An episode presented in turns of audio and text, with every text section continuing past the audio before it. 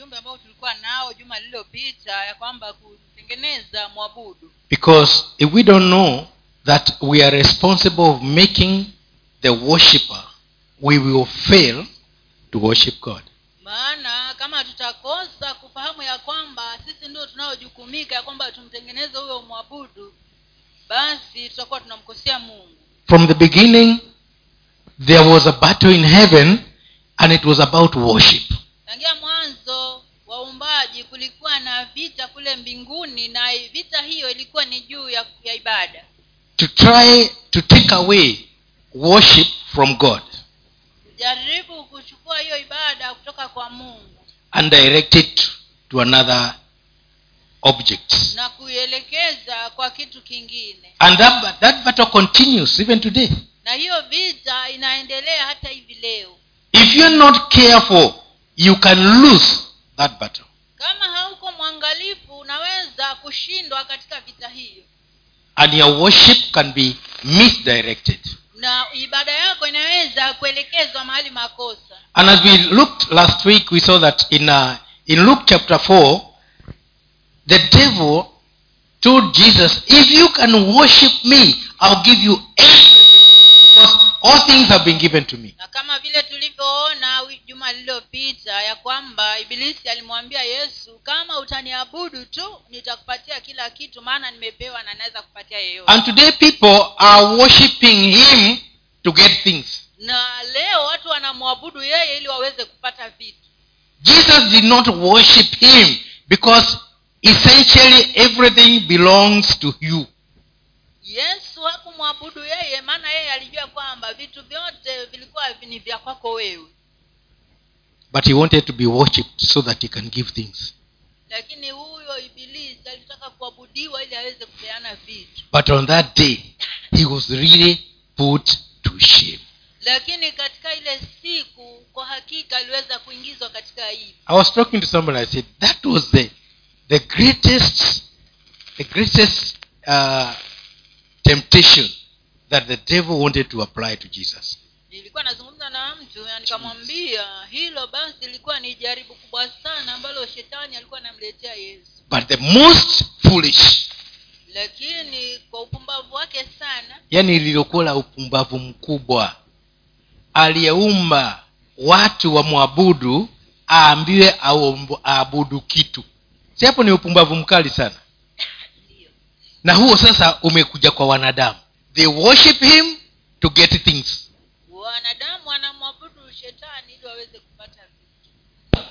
But we are like jesus. We don't worship him. We worship our lord. And we also saw that uh, in in uh, john chapter 4 that from verse 20, uh, from verse 24 that, continuing.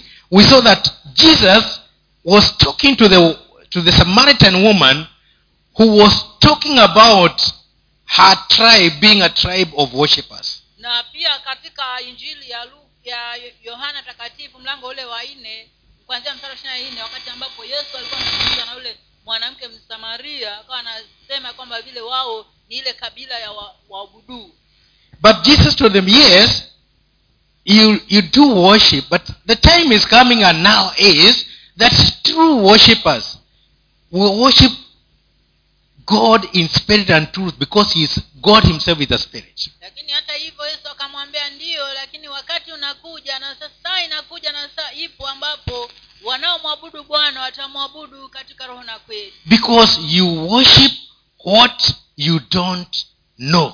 Maana nyinyi mwabudu kitu ambacho hamkijui you see that that not knowing is one you don't know who you're worshiping. Secondly you don't know that you are supposed to be a worshipper kutojua huko ni kwamba cha kwanza kabisa ya kwamba unaabudu kitu usichokijua. Cha pili ni kwamba hujui ya kwamba wewe watakiwa kuwa mwabudu. And when you are worshiping you are supposed to be in the spirit and in truth.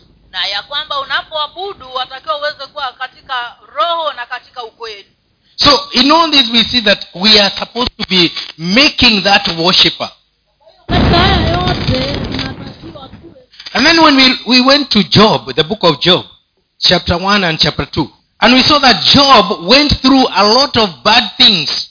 na tukaona kwamba ayubu alipitia mambo mengi mabaya But even when he had gone through all that, his worship remained. Na tukaona kwamba hata kama alipitia hayo yote ibada yake ilibaki tu kwa mungu wa kweli He protected his worship to God. alilinda ibada yake kwa mungu And even when he was tempted by his wife to withdraw from worshiping God, na hata wakati yule alipojaribiwa na mke wake ya kwamba aondokee kumwabudu mungu he chose to disagree with her and maintain the worship. yeye alichagua kuto kukubaliana naye na akadumisha ibada yake Amen. amen That is the recap of last week. ni mktasari tu wa, wa neno la juma lililopita Now we go on. sasa tunaendelea mbele Let's now go to the word today. tusomewe sasa katika kitabu cha samueli wa pili mlango wa kumi na mbili kumi na moja mpaka ishiri na tatu kitabu cha samueli wa pili mlango wa kumi na mbili mstari wa kumi na moja mpaka ishirini na tatu. Tusomewe pale. Samueli wa pili kumi na moja mpaka ishirini na tatu. Samueli wa pili kumi na mbili. Utaja hiyo. Samueli wa pili mlango wa kumi na mbili kumi na moja mpaka ishirini na tatu.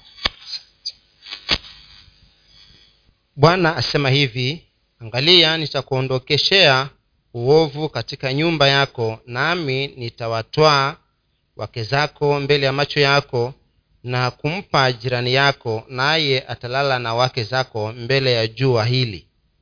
Maana wewe ulifanya jambo lile kwa siri bali mimi nitalifanya jambo hili mbele ya israeli wote na mbele ya jua. Daudi akamwambia nathani nimemfanyia bwana dhambi nathani akamwambia daudi bwana naye ameondoa dhambi yako hutakufa.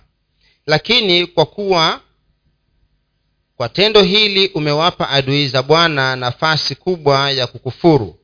Mtoto atakayezaliwa kwako hakika yake atakufa. Naye nathani akaondoka kwenda nyumbani kwake.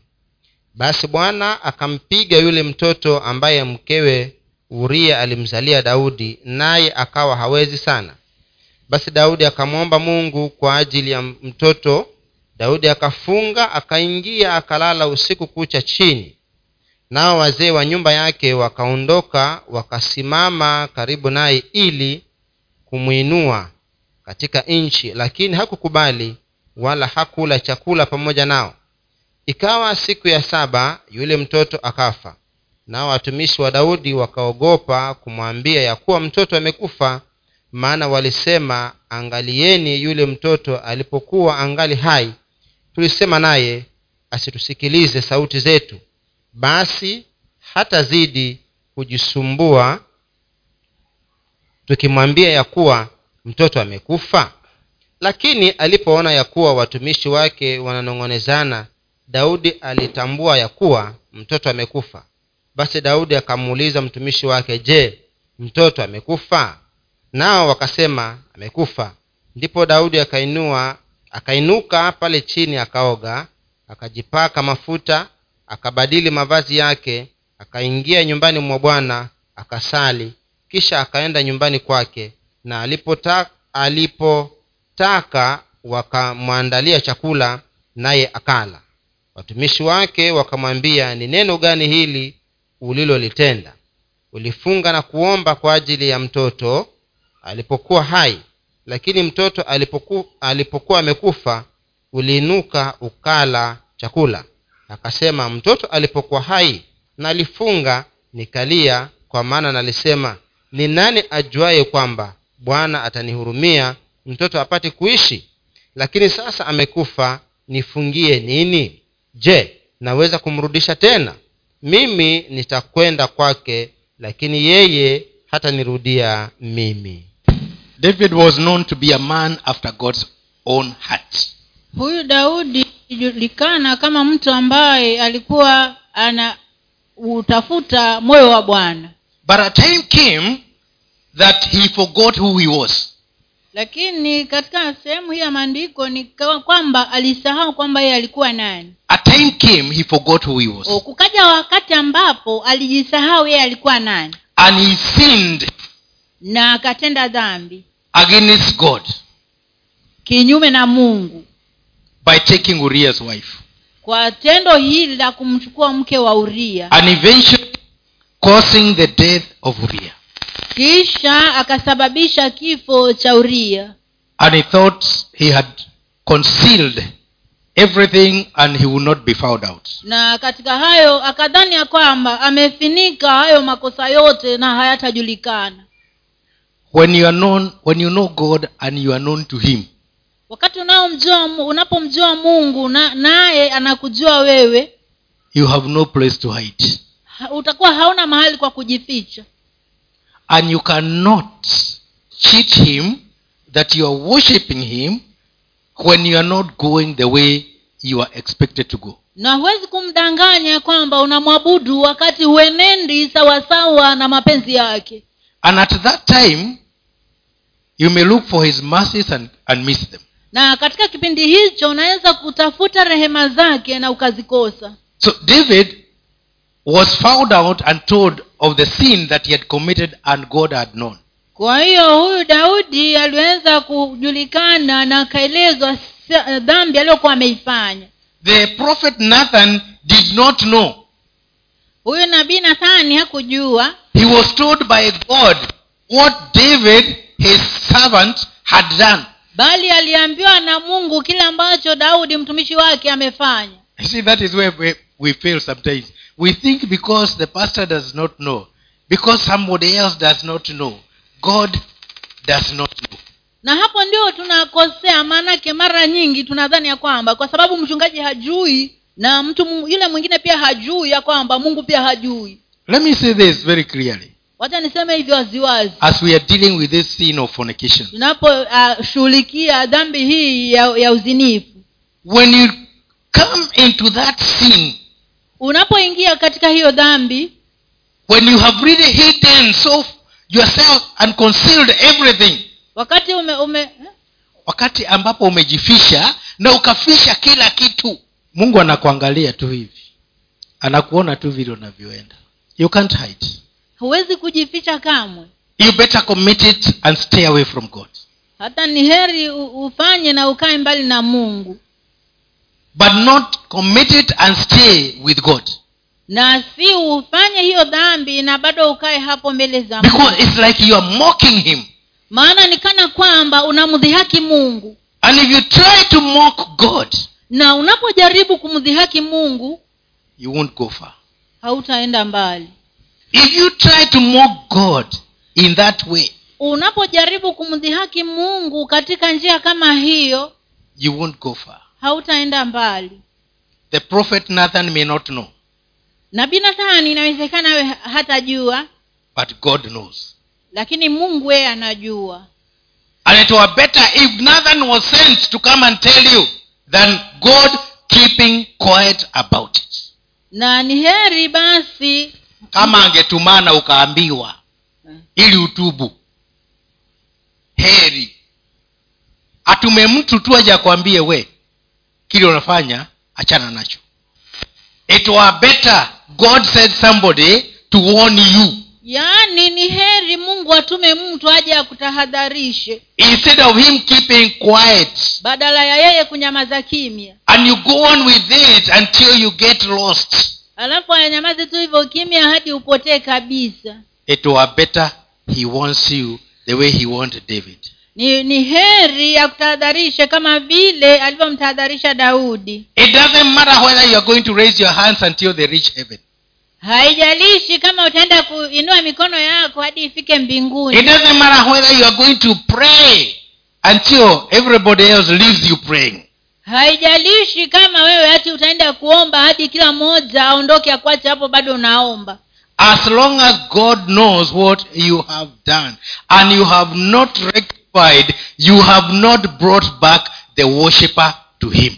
Kadri tu vile mungu anajua kile um- ambacho umefanya na hujarekebisha mungu ha, hujarudisha yule mwabudu, muabudu hujarudisha yule mwabudu you just may be assuming that as long as i can start there and worship and go it is okay. wewe utakuwa tu unachukulia tu kadri tu vile mi naweza kusimama pale na ni mwabudu mungu mambo yamekuisha. As long as i can start and preach it is okay. Kadri tu vile naweza kusimama na nikahubiri mambo yako sawa. As long as i can start in my in my duty line and do what i'm assigned to do it is okay. Kadri tu vile naweza kusimama katika maeneo yangu ya kazi na nifanye kile ambacho natakiwa kufanya mambo yako sawa. This was a king the most preferred king in israel. Huyu alikuwa ni mfalme mfalme ambaye alikuwa amejulikana sana katika israeli. Preferred. Ambaye alikuwa Hmm? amependelewa zaidi. Hmm? Al- ambaye alikuwa amependelewa zaidi katika israeli. Because even when he was coming to the office god showed preference over him than any other. Maana hata alipokuwa anaingia ofisini mungu mwenyewe ndiye aliye aliye aliyeashiria kwamba yeye ndiye anayestahili kupaka mafuta. But he missed lakini hapa alikosea and he went out of the glory of god. na akaondokea utukufu wa mungu. He killed the worshipper. Akaua mwabudu. As he sinned with uriah's wife and as he ordered the killing of uriah he was killing the worshipper kitendo hicho cha kuzini na mke wa uria na kutumana uria wawe alikuwa anaua mwabudu. The worshiper in him. Yule mwabudu ndani yake. When we go out of the will of god when we do things we are actually killing the worshiper in us. Unapoondokea mapenzi ya mungu unapofanya vitu amba, kama ambavyo vinaweza kutatiza ibada yako unaua yule mwabudu ndani yako. Because god cannot hear your prayers neither can he hear your worship maana mungu hataweza kusikiza maombi yako na pia hataweza kuipokea ibada yako. And the one the victim of killing that is you yourself. Na mhusika wa kuua huyo mwabudu ni wewe mwenyewe. The worshipper cannot be killed by anybody else. Mwabudu hawezi kuawa na mtu mwingine. So when you realize that the worshipper has been killed kwa hiyo unapotambua ya kwamba mwabudu ameuawa you only need to go back to god and acknowledge and make things right so that the worshipper can come back to life. Unatakiwa tu kwenda mbele za mungu na ku... kurekebisha ili huu mwabudwa afufuliwe arudi tena. Maana hawezi kufufuliwa na mafuta hawezi kufufuliwa na nini hawezi kufufuliwa kwa kutabiliwa. Sahau hiyo. It can never, happen.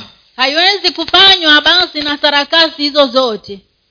This worshiper can only be revived by you Huyu- going back to god and making things right. Huyu mwabudu ataenda kufuliwa na wewe mwenyewe kwa kwenda mbele za mungu na kusawazisha mambo. And the minute david was told he said i have sinned na mara tu daudi alipoambiwa kuhusu hiyo dhambi yake alisema tu nimetenda dhambi mbele za mungu. And he was told immediately you you you you, con, you you considered that you have sinned your sin has been taken away from you. Na akaambiwa mara tu ulipokubali kwamba umetenda dhambi hiyo dhambi imeondolewa. But the child being born out of sin must surely die. Lakini mtoto ambaye amezaliwa kutokana na tendo hilo la dhambi lazima atakufa. And david thought he can manipulate god by by prayer and fasting. Daudi alidhani ya kwamba anaweza basi kumridhisha mungu kwa kufunga na kuomba and so he, he stayed praying and fasting so that the child could live. Kwa hiyo akabaki pale akifunga na kuomba ili angalau yule mtoto aishi. He prayed and fasted for seven days in vain. Alikaa pale akifunga na kuomba kwa muda wa siku saba lakini hata hivyo mtoto alikufa. Ilikuwa bure. Ilikuwa ni ya bure. Vain prayers and fasting that could not change anything maombi ya kufunga na kuomba ya bure ambayo hangeweza kubadilisha ile hali. And when the child died na, that's when he, he rose up he he washed he took a bath he changed clothes and went in and worshipped god. Na katika wakati ule aliposikia kwamba mtoto ameshakufa hapo ndipo aliinuka akaoga akabadilisha mavazi na akaingia kumwabudu mungu. Then he came out and asked for food and ate. alafu hapo akatoka na akaitisha chakula na akala That fast was just a waste of time. ule mfungo huo wa siku saba ulikuwa tu ni kupoteza wakati God was not hearing, mungu alikuwa hasikizi He was not paying any attention. na hata alikuwa ham, ha, hamshughulikii So even if He could have healed the boy, He did not. kwa hivyo hata kama ange Ang- angemponya hakufanya kwa sababu alikuwa hamwoni daudi na hamsikii. Na mara nyingi ndivyo tunavyokaa. Ushafanya umejifisha. Alafu nadhania kwamba mungu utammanipuleti kwa sadaka. Utammanipuleti kwa kufunga. Uh-uh. the worshiper is dead. And as long as the worshiper is dead nothing works hiyo ni kwamba yule mwabudu amekufa na kati tu vile mwabudu ameshakufa hakuna kitu ambacho kinaweza kufanyika pale. When the worshiper is alive things will start happening. Wakati yule mwabudu yuko hai mambo yataanza kufanyika. After this we are not reading that but after this uh, he, he went and had he, he went and conceived he, he slept with the, the same woman and conceived and she conceived and she gave birth to solomon and god loved solomon. Ukiendelea kusoma katika sehemu hiyo ya maandiko utapata kwamba baada ya hapo alienda akamchukua yule mke wa uria akamuoa na akaweza kupata mtoto naye ambaye ni solomoni ambaye baadaye alikuwa ndiye mfalme. An- na mungu akampenda. Watoto wawili na mwanamke mmoja. Mmoja akasema lazima afe sina haja naye. Na mwingine akampenda. Now, now look at this. Why? This one was born when the worshipper was dead. This one was born when the worshipper was alive sababu hapa ni kwamba huyu wa kwanza alizaliwa wakati mwabudu alikuwa ameshakufa. Na huyu wa pili alizaliwa wakati mwabudu alikuwa yuko hai. He had made things right with god. Alikuwa amesawazisha mambo yake na mungu.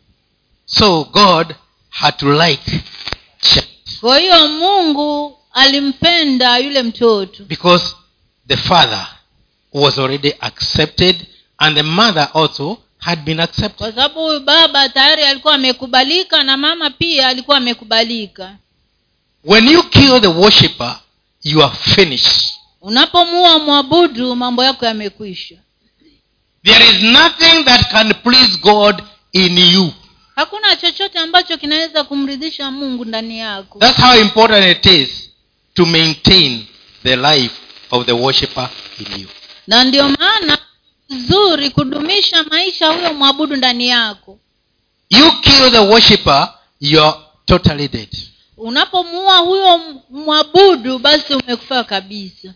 And that was the challenge that in the morning section we are being given. If if this happens and you're told just go and get the money if you are a worshipper keep the worshipper alive. Na ndio maana asubuhi ibada ile ya kwanza tulikuwa tunaambiwa hiyo stori ya pesa za za mambo ya magendo ya kwamba kama wewe ni mwabudu utachukua pesa kama hiyo ili uweze kufanya yule mwabudu abaki akiwa hai ndani yako. The minute you kill him you have no excuse until you make things right. Mara tu utakapomuua huyo mwabudu utakuwa huna sababu yoyote ya, ya kwenda mbele za mungu kumwabudu. Okay let's go on.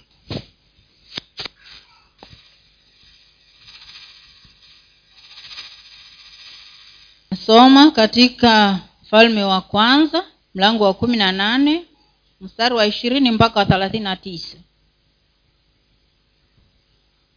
Wafalme wa kwanza kumi na nane mstari wa ishirini mpaka wa thelathini na tisa. Nasoma katika kitabu cha wafalme wa kwanza mlango wa wa kumi na nane mstari wa ishirini mpaka thelathini na tisa. Nasoma basi ahabu akapeleka watu kwa wana wa israeli wote akawakusanya manabii pamoja katika mlima wa karmel. Naye eliya aka- aka- akawakaribia watu wote akanena mtasitasita kat- katikati ya mawazo mawili hata lini? Bwana akiwa ndiye mungu mfuateni. Bali ikiwa bali ni mungu haya mfuateni yeye. Wale watu hawakumjibu neno ndipo eliya akawaambia watu mimi nime- nimesalia nimesalia mimi peke yangu nabii wa bwana. Lakini manabii wa bali ni watu mia nne na hamsini. Kwa hiyo na, wa, na, wa, eh, na, wa, na watutolee ng'ombe wawili wao na, wa, na wajichinjie ng'ombe moja wakam wakamkatekate na kumweka juu ya kuni. Wasitie moto chini nami nitamtengeneza huyo ng'ombe wa pili na kumweka juu ya kuni wala sitatia moto chini. Nanyi ombeni kwa jina la mungu wenu nami nitaomba kwa jina la bwana. Na mungu yule ajibue kwa moto na awe ndiye mungu. Watu wote wakajibu wakasema maneno haya ni mazuri. Eliya akawaambia manabii wa bali jichagulieni ng'ombe moja mkamtengeneze kwanza.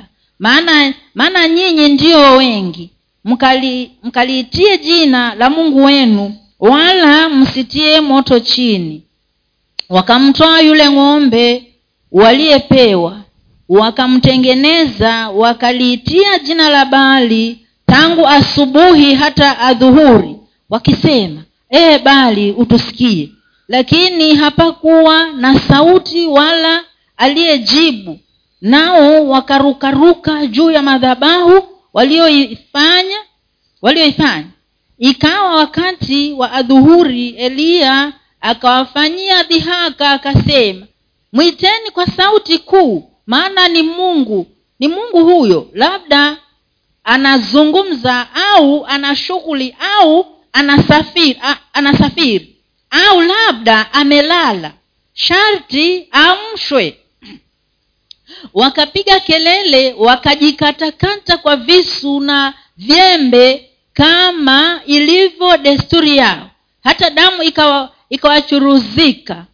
Ikawa wakati wa adhuhuri ulipopita wa, eh, walitabiri hata wakati wa kutoa dhabihu ya jioni lakini hapakuwa na sauti wala aliyejibu wala aliyeangalia. Kisha eliya akawaambia watu wote nikaribieni mimi. Watu wote wakamkaribia. Akaitengeneza madhabahu ya bwana iliyovunjika.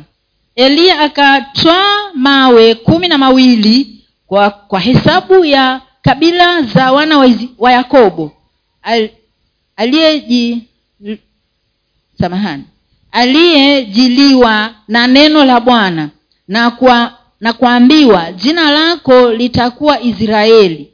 Naye akaijenga madhabahu kwa mawe hayo katika jina la bwana.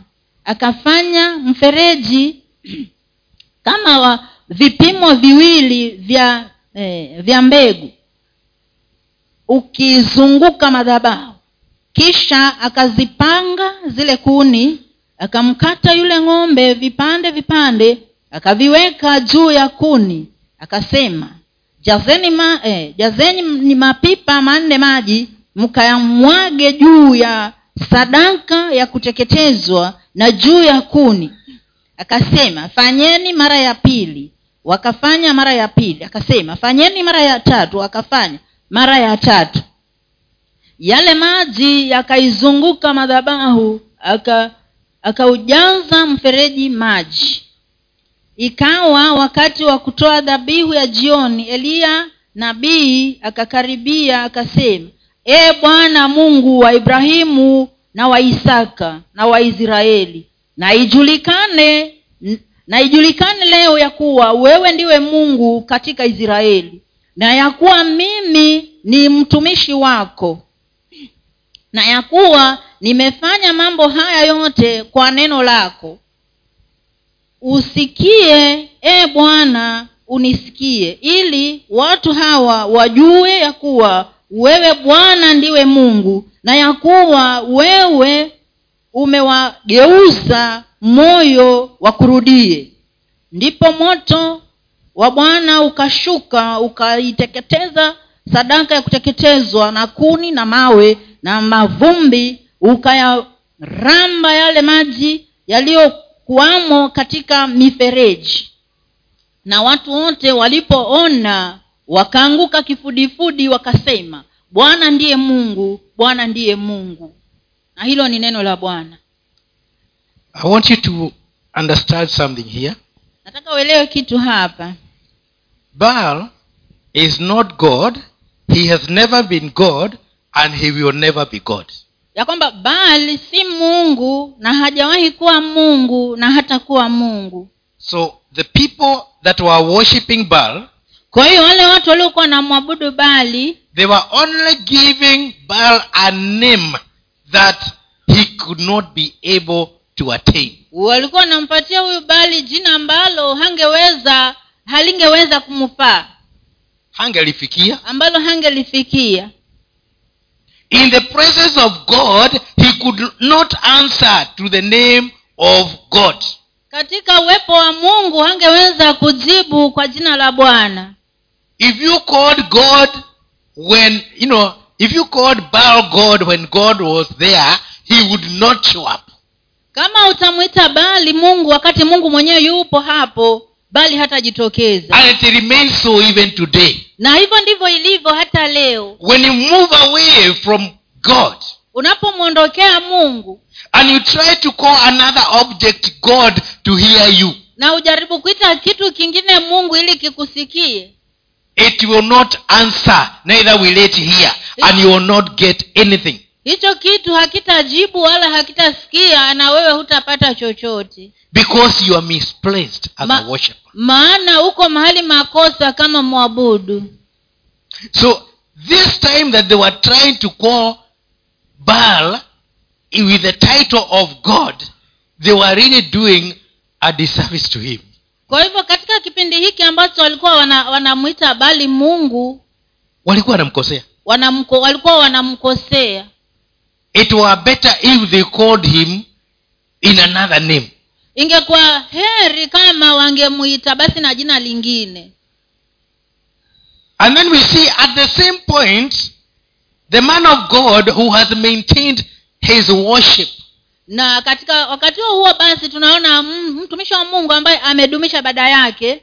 And he could even boast and say i alone remain na, to be a worshipper of god. na hata angejivunia na akasema mimi peke yangu ndiye niliyebaki mwabudu wa mungu. Because he knew that's how he was. Maana yeye alijua hivyo ndivyo alivyo. And he knew that these other people have been taken away. Na alijua kabisa kwamba watu hawa wameondolewa mbele katika uh, kumwabudu mungu. And so he did things with confidence. Kwa hivyo alifanya mambo akiwa na ujasiri when he, he, he prepared the sacrifice he did it with confidence and precision. Katika kile kipindi cha kutayarisha ile sadaka alifanya na kwa ujasiri mwingi. Kwa bidii Na kwa na, kwa, na kwa njia ya sawa. Hmm? vile mungu anavyotaka. Kama ni kuombea watu anaombea kwa njia ya sawa. Kama ni kuomba ajibiwe anaomba kwa njia ya sawa kwa sababu anajijua yeye ni mtu wa ibada. And he knew god was surely going to answer. Na alijua kwa hakika mungu atamjibu. He gave Baal an exam he could never even attempt to sit. Alimpatia bali mtihani ambao hata hangejaribu hata kuuketia. Because he, Baal knew he could not make it. Maana bali alijua kabisa hawezi kufaulu katika hali kama hiyo. Because in any case bal was non-existent. Maana kwa vyote vile huyu bali ilikuwa ni kitu ambacho hakikuwepo. He was a, a work of man. Yeye alikuwa tu ni kazi ya mikono ya mwanadamu. But people were misdirected to follow the works of men instead of following god lakini watu walikuwa wameongozwa vibaya kufuata kazi za mikono ya binadamu badala ya kumfuata mungu. And the one who knew god na mmoja yule ambaye alimjua mungu he did everything according to what god had put in his heart. alifanya kila kitu sawasawa na vile ambavyo mungu alikuwa ameweka moyoni mwake. He even gave them a chance to frustrate the results. Na hata pia alimpatia nafasi Was- wa- waharibu hiyo matokeo. Yaani wamwage maji mapipa manne round one round two round three. Until there was water on the trench eh, in the trench around the, the altar. Coming from the from the sacrifice to the trench. Yaani yeye aliwapatia hata nafasi ya kusababisha moto usije katika kiko kitendo cha kumwaga hayo maji mapipa manne ambayo yaliingia katika ile mitaro kuizunguka madhabahu. But as a worshipper he knew the fire will come. Lakini yeye kama mwabudu alijua kwa hakika moto utakuja. I wish you understand what i'm talking about. Because when you make sure the worshipper is alive you'll be sure of everything that you do.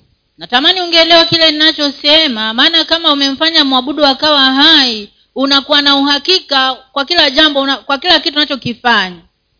Just like jesus said father i know you hear me. But because of these people that's why i'm saying this. Kama tu vile bwana wetu yesu kristo akamwambia mungu baba najua unanisikiza. Lakini kwa sababu ya hawa watu ndio nafanya hivi. He had confidence. Yeye alikuwa na ujasiri. And this man here elijah had confidence. Na hata huyu mtu hapa eliya alikuwa na ujasiri show me a person who doesn't have confidence as a christian and i will show you an unworshiper there. Nionyeshe mtu yule ambaye hana ujasiri kama mkristo na nitakuonyesha mtu ambaye hana mwabudu ndani yake.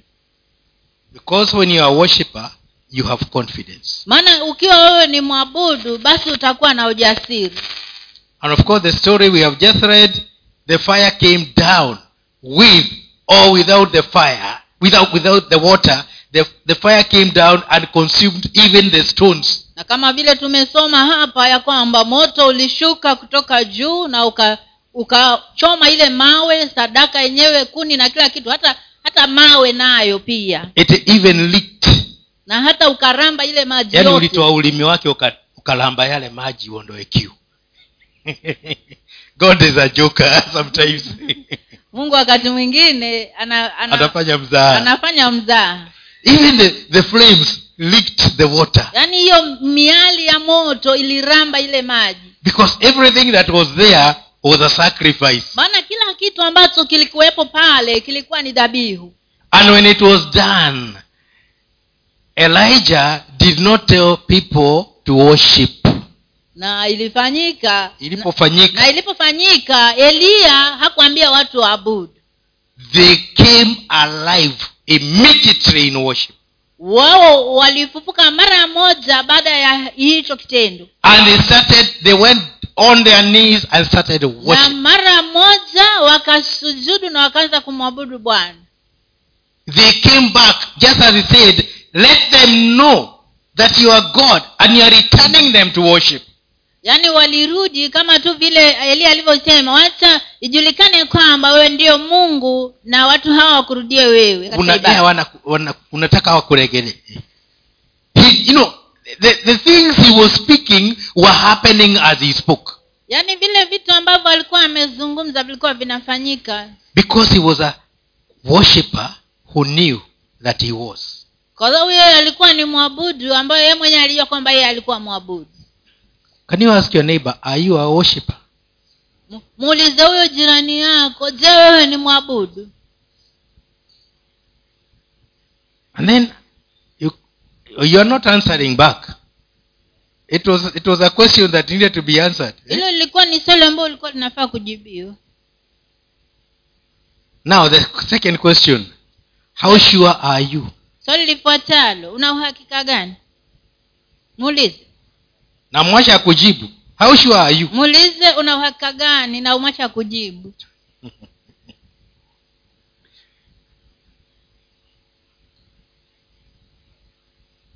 elijah knew he was a worshipper and he was sure that he was one.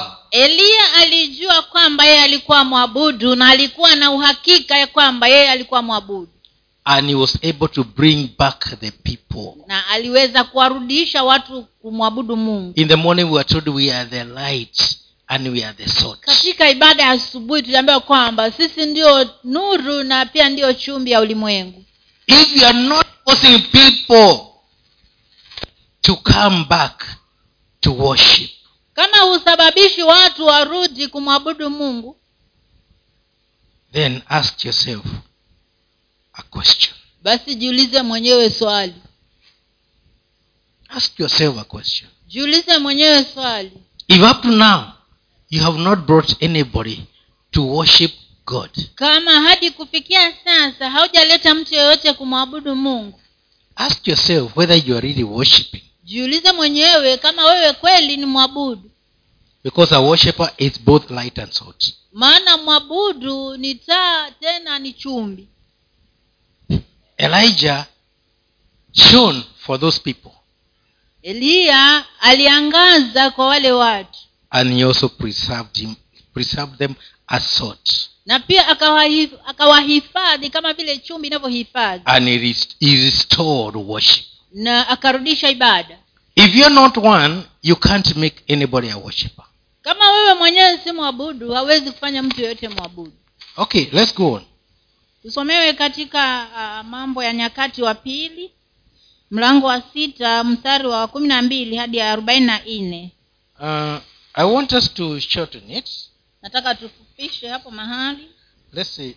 Yeah, we, we let's let's start from. Uh, we cannot read the whole of it. We just read one to one to five. We we were to read from uh, from yeah twelve yeah twelve to fifteen. Hapa unaweza kuandika mlango wa sita kumi na mbili mpaka arobaini na nne. Huko kwingine utaenda kujisomea. Lakini hapa tutasoma tu kumi na mbili mpaka kumi na tano. Yes. huko kwingine utaenda kujisomea. Kwa hivyo nasoma mambo ya nyakati wa pili mlango wa sita kumi na mbili mpaka kumi na tano. Kule kwingine utaenda kusoma hadi arobaini na nne. And then we'll jump to forty-four. alafu niruke mstari wa arobaini na nne. Nasoma. Mstari wa kumi na mbili akasimama mbele ya madhabahu ya bwana machoni pa, pa mkutano wote wa israeli. Akainyosha mikono.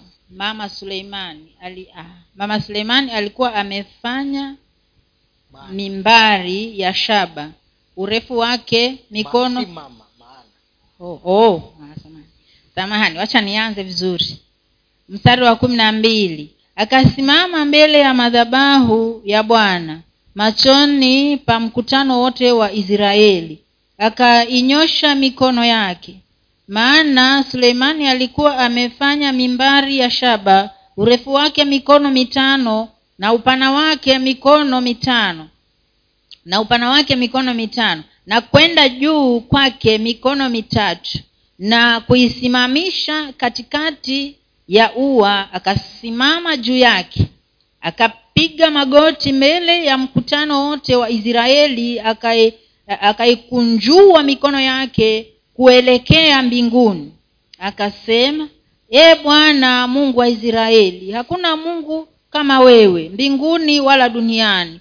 Usikae eh, usikiae ushikae maagano na rehema kwa watumishi wako waendao mbele zako kwa moyo wao wote uliyemtimizia mtumishi wako daudi baba yangu ahadi uliyomwahidi uliyomwahidi naam ulinena kwa kinywa chako ukayatimiza kwa mkono wako kama ilivyo leo mstari wa arobaini na nne twende pale arobaini na nne kuna arobaini na nne kweli hakuna The last one. The last verse. It is not there inaishi arobaini na mbili. Read the last one. I want to hear whether it is. Mstari hakuna samahani hakuna arobaini na nne.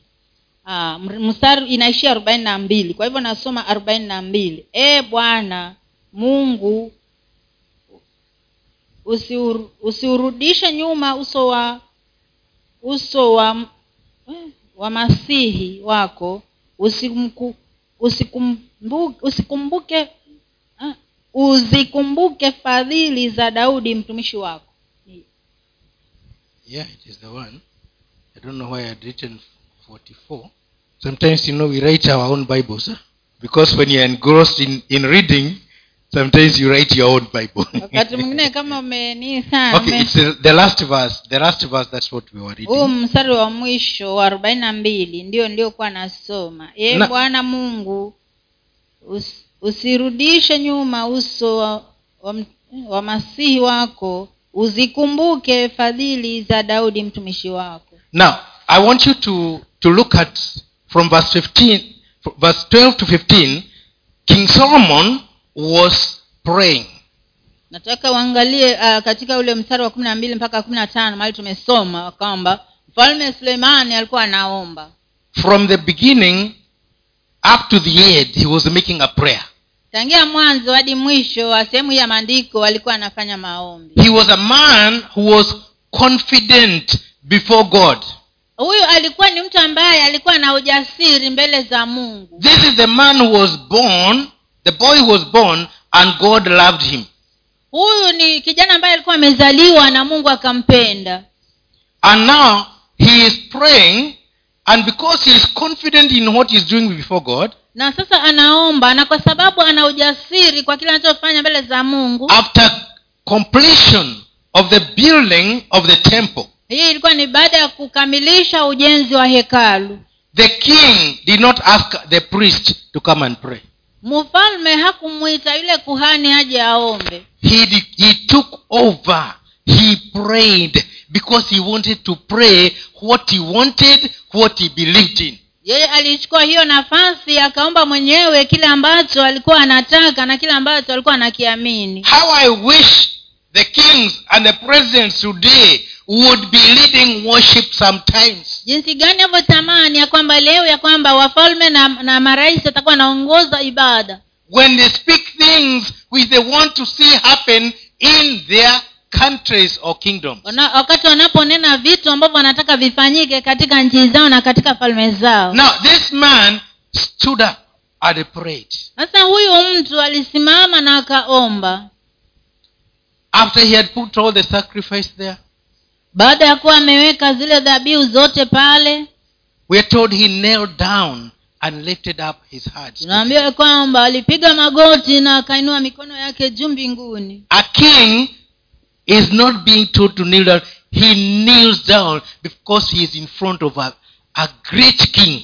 mfalme hakuambiwa na mtu yoyote apige magoti bali alipiga magoti mwenyewe na kuinua mikono yake maana alikuwa mbele ya mfalme mkuu He led the nation to see how insignificant we are before the king and we need to, to go down and worship him. Ali, alionyesha taifa vile ambavyo sisi tuko tu wadogo sana mbele za mungu na tunatakiwa tuende mbele za mungu na kumwabudu Despite all the glory that he had. Ah, pasipo kujali utukufu wote ambao ulikuwa unamzunguka Despite all the glory that you may be having. Pasipo kujali utukufu wote ambao uko, uko nao unaweza kuwa uko nao There are times you need to realize yourself and go down on your knees on your own. Lift up your hands and worship God no matter who is washing Just like it was done by Daniel.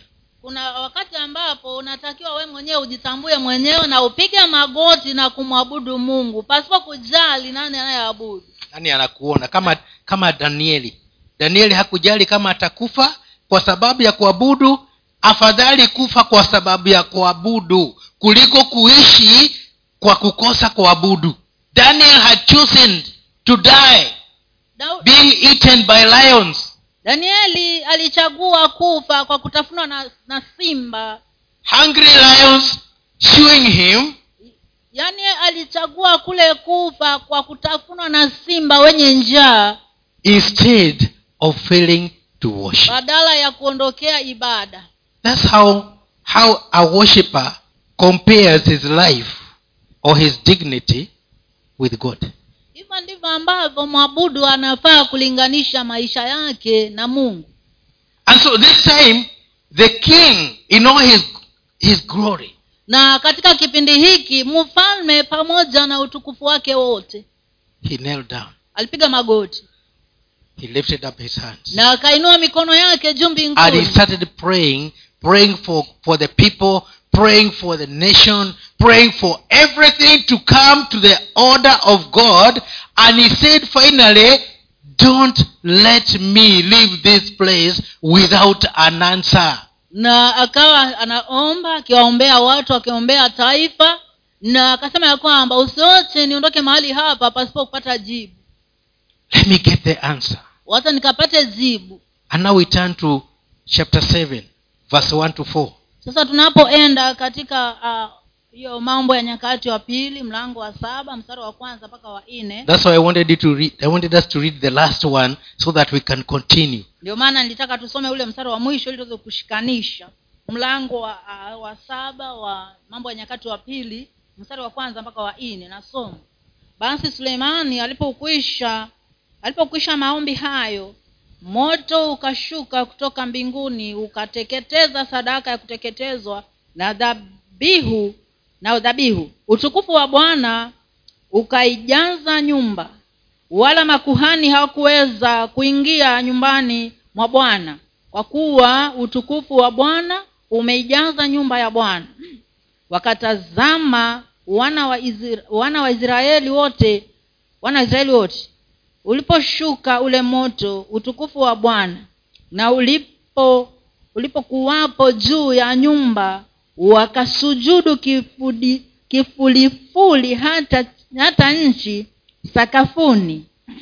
Wakaabudu wakamshukuru bwana wakisema kwa kuwa ni mwema kwa maana fadhili zake ni za milele. Ndipo mfalme na watu wote wakatoa dhabihu mbele ya bwana mbele za bwana. Na hilo ni neno la mungu. Now i want you to look at this. All this time only king solomon is on his knees. Nataka uangalie taswira hii ya kwamba katika kipindi hiki chote ni solomoni peke yake ndiye aliyekuwa magotini. He is praying. Akiomba mungu. Even the priests are outside. Hata makuhani wenyewe walikuwa wako nje. He is praying a prayer from his heart. Alikuwa anaomba ombi kutoka katika moyo wake. Kneeling down akiwa amepiga magoti lifting up his hands. na kuinua mikono yake juu. Don't fail to read that that that chapter chapter uh, 6 on your own. Usikose ku, ku, kumaliza huo mlango wa sita kwa wakati wa and as he continued praying na alipokuwa anaendelea kuomba the glory of god came and filled the temple. utukufu wa bwana ulikuja na ukalijaza lile hekalu. The priests could not go in to, to do any, any any service. Hata hao makuhani hawakuweza hawangeweza kuingia ndani kufanya zile huduma zao. Because every space was occupied. Kwa sababu kila nafasi ilikuwa imejazwa. By none other but god himself. Na haikujazwa na kitu kingine isipokuwa ni mungu mwenyewe. And so when the people saw that kwa hiyo watu walipoona kitu hicho they came back to the house of worship walirudi katika nyumba ya ibada. They came back to worship him. Walirudi kumwabudu mungu. They did not need to be told what to say. Hawakuhitaji hata kuambiwa cha kusema. Here we are told we have to listen to what the leader is saying so that we we echo. We hear and we echo. Hapa hapa si basi lazima tusikie vile kiongozi wa ibada anasema hapa ndipo nasi tuweze kuigiza on mount carmel and in the temple they experienced god because somebody had brought the man of worship in the place of worship. Katika ule mlima karmel na, na katika hili hekalu waliweza kuhisi uwepo wa mungu kwa maana kulikuwa na mtu ambaye alikuwa anaabudu. Ameleta mtu wa kuabudu. Yaani uabudu ulikuwa umeletwa pale. And, and, and people just had what they needed. You know they, they, they had in them what to say. Yaani hawa watu wenyewe walisikia kutokana na ndani yao kile cha kusema. Unajua mpaka sasa kuabudu kwetu ni wimbo. Tusikie yule anaongoza wimbo wa kuabudu tuabudu. Tumsikie tuende, tuseme hivyo alivyosema. Ama vile anataka tuseme. Jamani itafika lini hata tuanze kuabudu kutoka mioyoni mwetu. Hata lini huyu mtu wa kuabudu atabaki kufa? Hata lini maombi yetu yawe tu ni maneno tunaongea? Hapa mfalme ameomba akaomba akaomba akidirekti kwa mungu. Moto ukashuka mungu akaingia pale na mambo yaka- yakabadilika. Why is it that our morning prayers don't change anything ni kwa sababu gani maombi yetu ya asubuhi hayabadilishi chochote our morning prayers will cause people even to just walk majestically as they are coming those that are outside And the ones who are in, they are just waiting to be told what to say. yaani katika hicho kipindi cha asubuhi cha maombi wale wako nje wanaingia tu kwa madaha na kuangalia mahali kwa kuketi na wale wa, wako hapo ndani wanangojea tu waambiwe cha kusema When will our prayers change things? Ni siku gani ambapo maombi yetu yatabadilisha The answer is when we raise up man of worship. jibu ni kwamba ni katika wakati ule ambapo tutainua huyo mwabudu As long as the man of worship is asleep or dead, we will not make a change. kadri tu vile huyo mtu wa kuabudu amekufa ama amelala hatutaleta mabadiliko yoyote And it is your responsibility and mine to bring that to pass. na ni jukumu lako wewe na langu kumwamsha huyo mwabudu When you come late to church, unapokuja kanisani kuchelewa how much time have you spent praying for the service that you're going to? huwa umechukua muda gani kuombea ibada ambayo unakuja And how prepared are you to meet God personally? na huwa umejitayarisha kivipi ili uje ukutane na mungu wewe mwenyewe kibinafsi The reason why David could leave behind a son who was a worshipper is because he was a worshipper. sababu ambapo daudi aliweza kuacha mtoto ambaye alikuwa ni mwabudu ni kwa sababu yeye mwenyewe alikuwa ni mwabudu Who will you leave behind when you're gone? wewe mwenyewe utawacha nani wakati umeondoka What kind of a person will take over from you? Ni mtu aina gani ambaye atachukua nafasi yako wakati umeondoka The time is now to make a man of worship. wakati ni sasa wako wewe kutengeneza mtu wa ibada As you worship, so they will worship. maana unapoabudu wao nao pia wataabudu As you sleep, so they will sleep. unapolala nao pia watalala I don't want to talk more. sitaki kuzungumza zaidi I want to end there. nataka nimalizie hapo Let me call my wife to pray. hata nimwite mke wangu akaombe Hoping that from today onwards, nikitumania kwamba kuanzia leo kuendelea you will wake up that man of worship. ya kwamba utamwamsha huyo mtu wa ibada Worship is not singing. kuabudu si kuimba We are not told that they were singing here. hatukuambiwa hapa eti hawa kinaelia walikuwa wanaimba The men who were on Mount Carmel were not singing. wale watu waliokuwa pale mlima karmel walikuwa hawaimbi The people with, with Solomon were not singing. hata hao ambao walikuwa na solomoni walikuwa hawaimbi Singing has its part and worship has its part uimbaji uko na sehemu yake na ibada iko na sehemu yake We have taken the songs of worship to be worship. tumechukua hizi nyimbo za kuabudu kuwa ndio ibada But worship is different. It depends on you and me. lakini hata hivyo ibada iko tofauti lakini ya kutegemea wewe hapo na mimi